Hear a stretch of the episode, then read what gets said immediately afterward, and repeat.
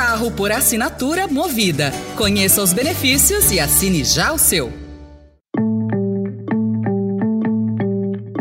Olá, começa agora mais uma edição do Notícia no seu Tempo, um podcast do Estadão para você ouvir as principais informações do jornal. Esses são os destaques do dia.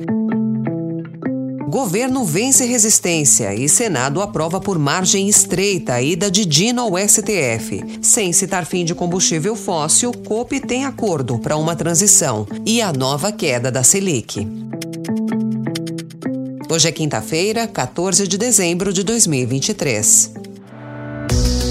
Estadão apresenta Notícia no seu tempo.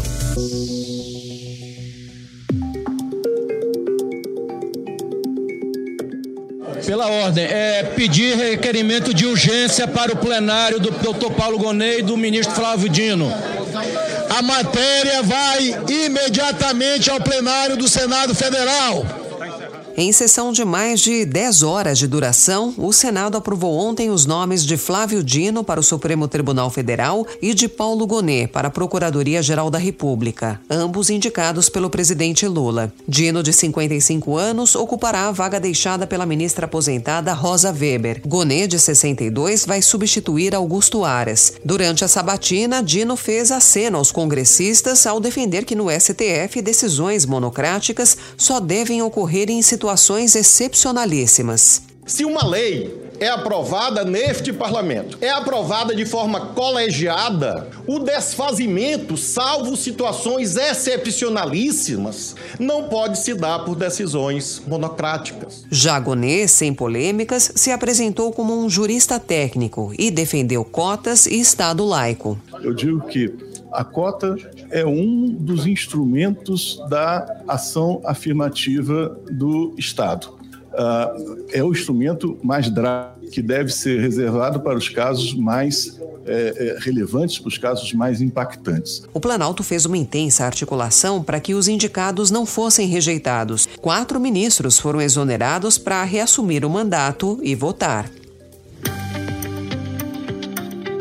Representantes de quase 200 países aprovaram ontem o documento final da Cúpula do Clima das Nações Unidas, em Dubai, que cita a transição dos combustíveis fósseis em um consenso considerado histórico para as conferências contra o aquecimento global. O texto traz uma linguagem mais forte do que a versão anterior, mas não menciona diretamente a eliminação desses poluentes. A ministra do Meio Ambiente e Mudança do Clima, Marina Silva, conversou com jornalistas sobre o documento. Nós trabalhamos trabalhamos para que países em desenvolvimento e países ricos sejam todos eles comprometidos com é, essa responsabilidade comum.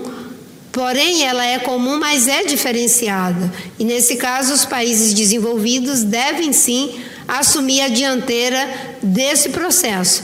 Na opinião de cientistas ouvidos pelo Estadão, os compromissos assumidos são insuficientes diante da urgência da crise climática.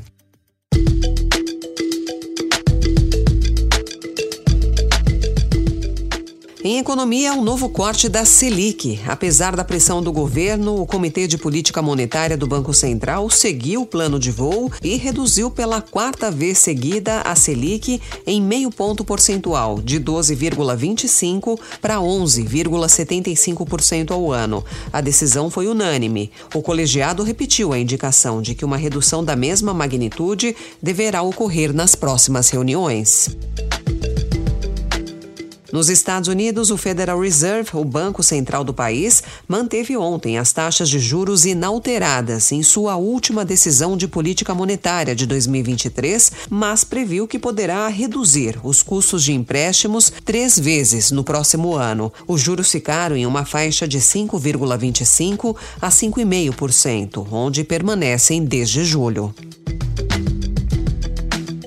O Estadão também mostra hoje que a descoberta de petróleo transformou a Guiana no país mais rico da América do Sul. O PIB cresceu 63% em 2022 e a previsão é aumentar 38% neste ano. Mas a bonança ainda não chegou à maioria da população. O índice de desenvolvimento humano, de acordo com a ONU, é pior do que o do Paraguai e Equador. A exploração no Essequibo, que é a região cobiçada pela Venezuela, trouxe investimentos externos e facilitou vetou projetos de infraestrutura, mas ainda não mudou a cara do país.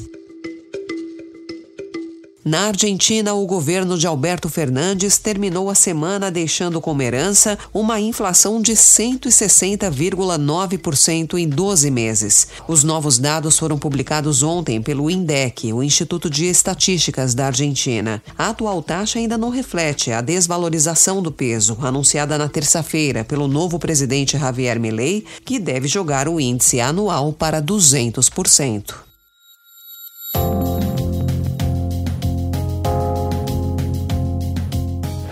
On this vote, the yeas are 221 and the nays are 212. The resolution is adopted.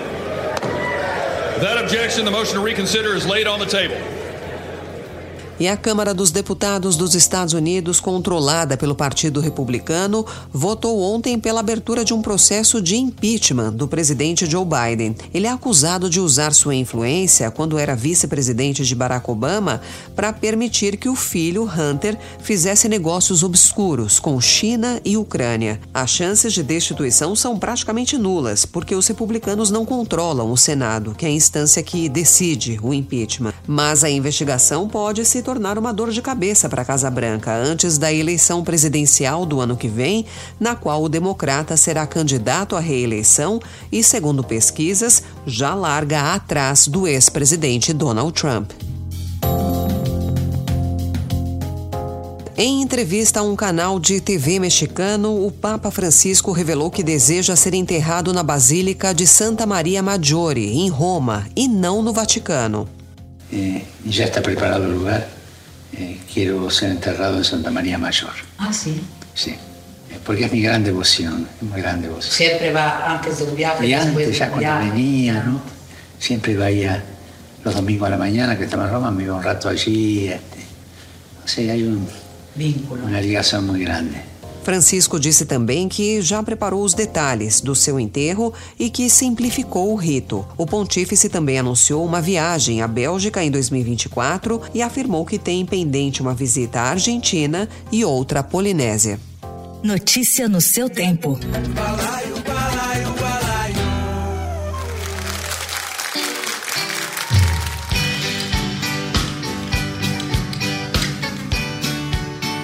O Estadão também fala hoje sobre a nova atração da TV Cultura, comandada por Renato Teixeira e o filho dele, Chico Teixeira. O programa semanal Balaio estreou na emissora no último domingo, às 9 horas da manhã, e terá a missão de continuar a mimar um público cativo que sintoniza a cultura nesse horário em busca de música de qualidade e bons papos. O primeiro programa teve como convidado Almir Sater. A gravação que o Estadão acompanhou uniu Renato e Chico ao compositor e pianista Antônio Adolfo e à cantora Roberta Campos.